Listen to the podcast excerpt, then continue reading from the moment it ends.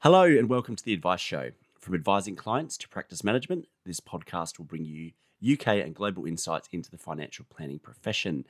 My name is James Fitzgerald, reporter at New Model Adviser, and today I am joined by Declan McAndrew, Head of Investment Research at Foster Denovo. Declan, welcome to you and thanks for joining me. Oh, no, w- welcome everyone, and thank you, James, for asking me. My pleasure. Now, last year, Foster Denovo launched their sustainable dynamic portfolios, and today we're going to talk about those and about the challenges and opportunities around developing a sustainable investment proposition, laying the foundations of a proposition by determining a company wide policy, seeking authenticity, diligence research, and indeed how to d- discuss sustainable investing and with clients, rather. So, to kick things off, Declan, how should advisors articulate ESG investing to clients?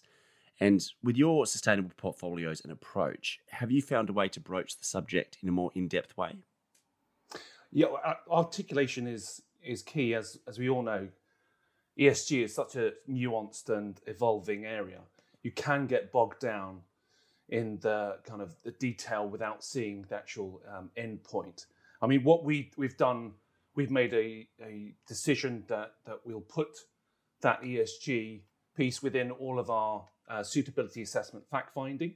Mm-hmm. The articulation by some visuals, I think, is uh, is quite powerful many people have used the spectrum of capital, which is what we use as well as a, as a front and center piece with, with our clients to show them the range of investment options from pure uh, financials through to ESG risk mitigation, which is obviously more a passive uh, flavor, more progressive policies to potentially enhance value, through to impact investing, which may or may not give up some of the financial return, all the way through to philanthropy. And then to fill in some of those potential knowledge gaps by giving examples in both E, S, and, and G piece. But it's very much about uh, having an open conversation, putting you know the history of um, sustainable SRI investing into context there.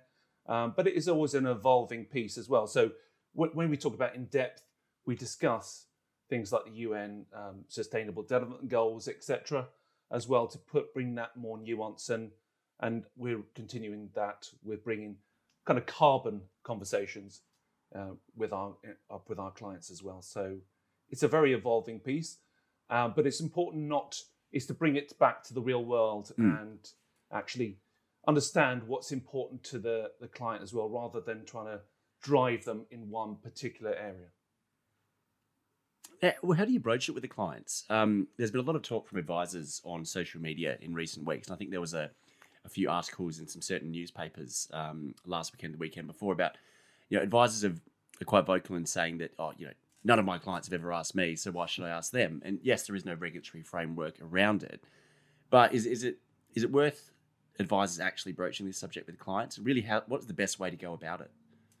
Well, it absolutely is worth um, them broaching it, actually being front and center with them, but not having a specialist kind of separate fact find for for those clients that have kind of told them about that. It's being front and center and going through with every single client. I think that's the only way to do that.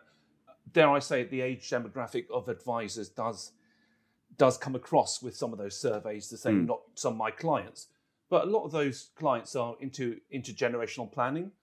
So the the clients' children or grandchildren certainly uh, be interested in that area. But there is a, a stereotype regarding it's only millennials or Generation X that are interested in the area. I think it's been debunked a, debunked a lot with uh, various kind of surveys of people and various campaigns that have been much more higher profile.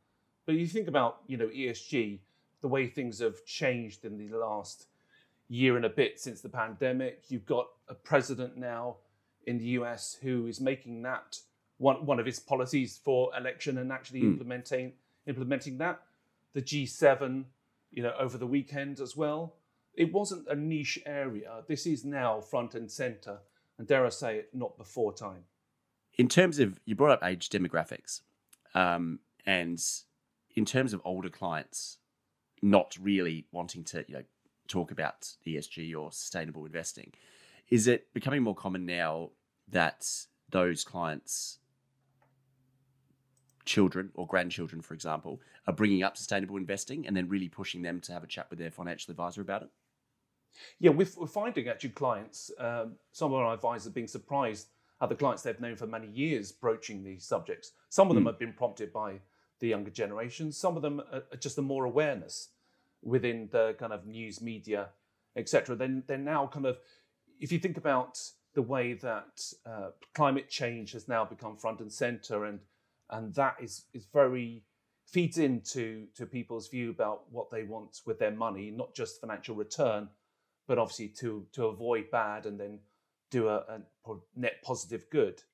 Uh, I think we've seen that seen that trend, and that that that takes away from some of those older kind of dark green ethical exclusionary piece because that's where some of the financial advisors mindset is coming from. You eventually have you know a, a question set of 15 exclusionary and then you end up with no options available.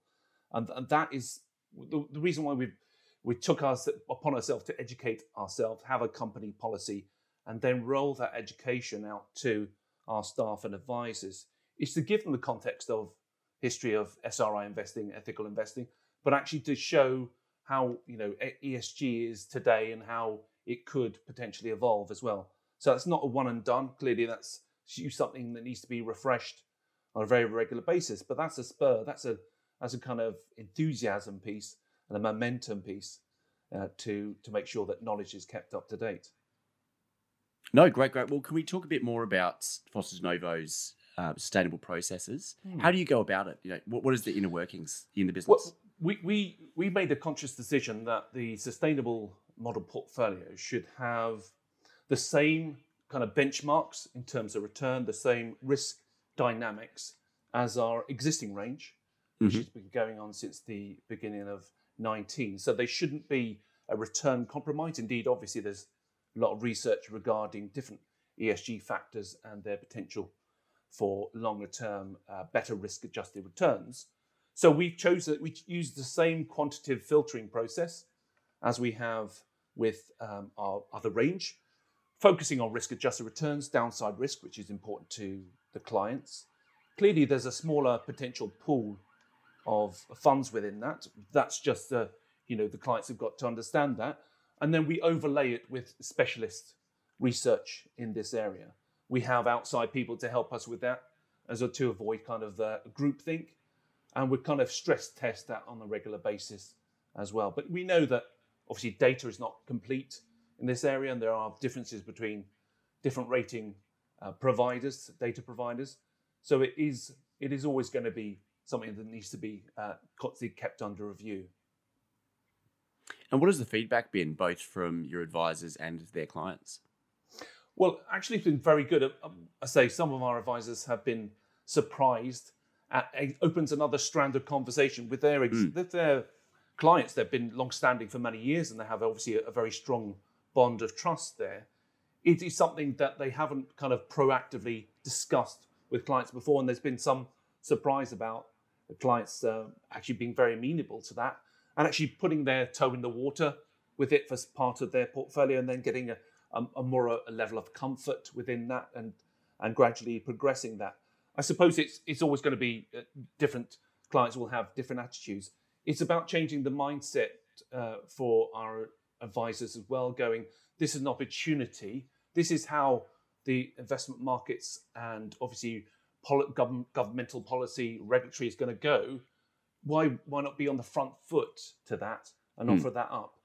Don't overpromise. Obviously, there are always compromises within that.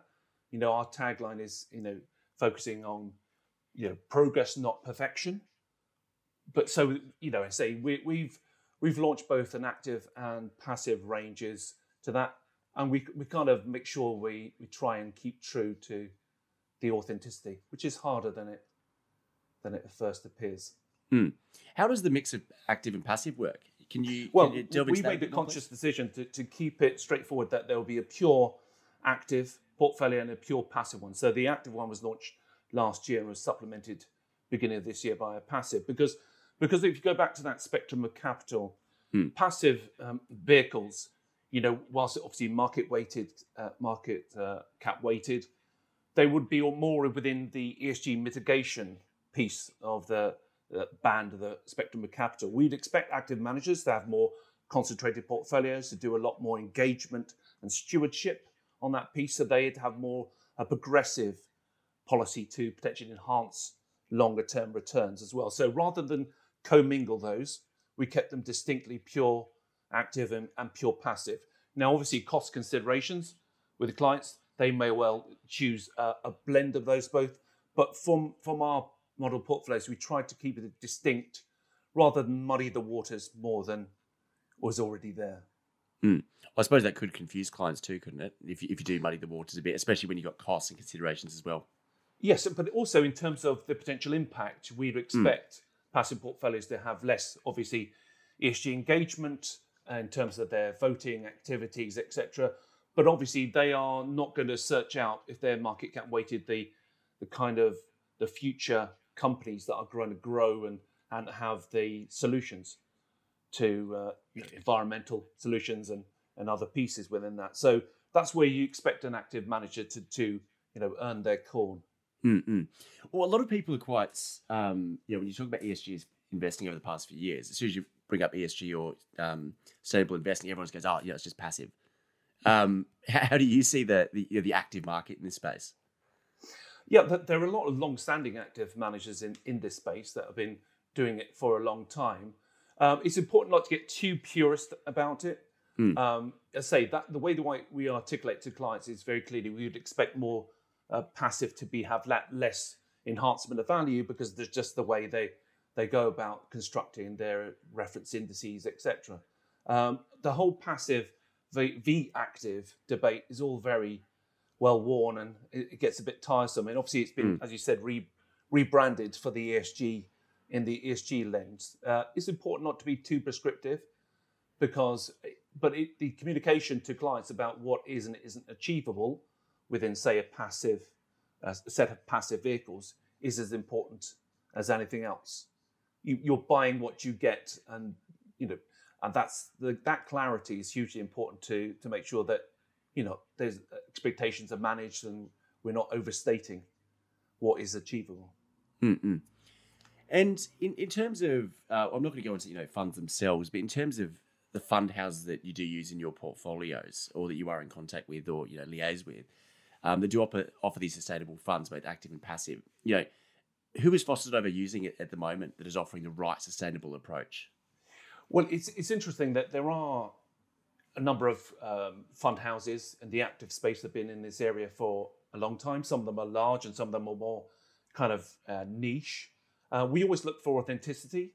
Mhm. We look for obviously the the signatories to the UN PRI, the assessments that their external verification is hugely important, as well as impact reporting of that, um, and not overclaiming in terms of what they do. People like the Federated Hermes, obviously a very large organization, uh, Montanaro, more specialist, um, small and mid cap space. They, they, they, they have an authenticity about what they do. We have a view of the full underlying holdings. We can interrogate why certain holdings are in there. They are transparent and open, both on their websites and actually in, in one-to-one contact. And actually, other other companies like you know Impact, Impax, and Pictet on the more thematic piece of, of kind of are kind of what other fund managers should aspire to in Mm. terms of their openness and transparency. On, on the passive piece, you got actually there's iShares and, and US and UBS do a good job of uh, some of the MSCI SRI indices. Uh, we found them to be useful. There still is a lot of scope within both active and passive for newer entrants, as long as they do go about things the right way. No, fair enough too. And you know, to dumb it down a little bit, you know, does it do these fund houses and funds, you know, they need to really offer, you know, what it's what it says, what it does on the tin. Uh, that that is one of the f- uh, absolute first criteria. Um, you'll you'll be aware of um, some of the the repurposing, which is a nice term of some of the uh, existing funds Mm, to to put slap on an ESG marketing uh, tagline.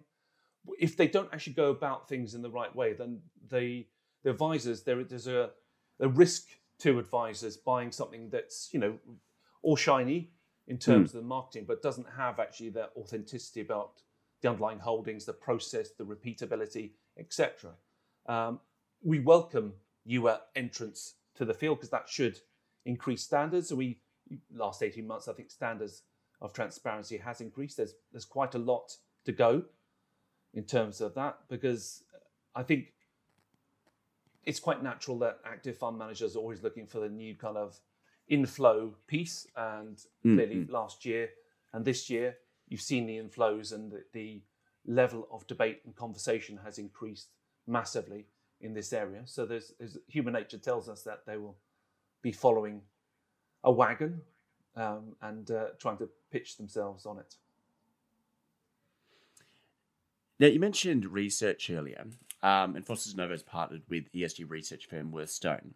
Um, mm-hmm. How important is you know ready-made research to help advisors make the right decisions and guide their clients through the ESG sorry ESG investing rabbit hole, as it were?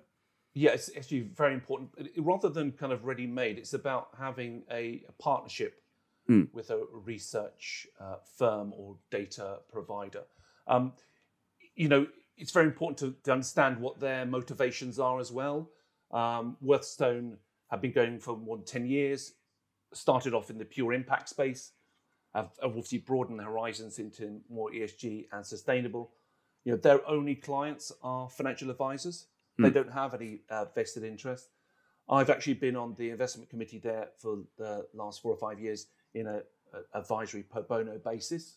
So we understand them well, but they understand that the, the data is not complete in areas and, and there is and that brings with it challenges. If you understand what their methodology is and have an open conversation, then best practice can actually be a, a two-way dialogue.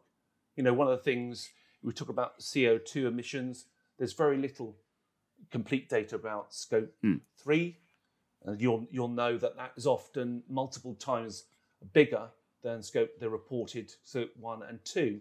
That's an area that we need to we need to be uh, knowledgeable of that to communicate it to our clients about the compromises in terms of the the, the data, etc. But absolutely, having ready-made is because it doesn't abdicate. You know, you can't abdicate responsibilities because the research you've got to understand what goes into the inputs there to come out with the outputs. It's mm-hmm. the first stage of that.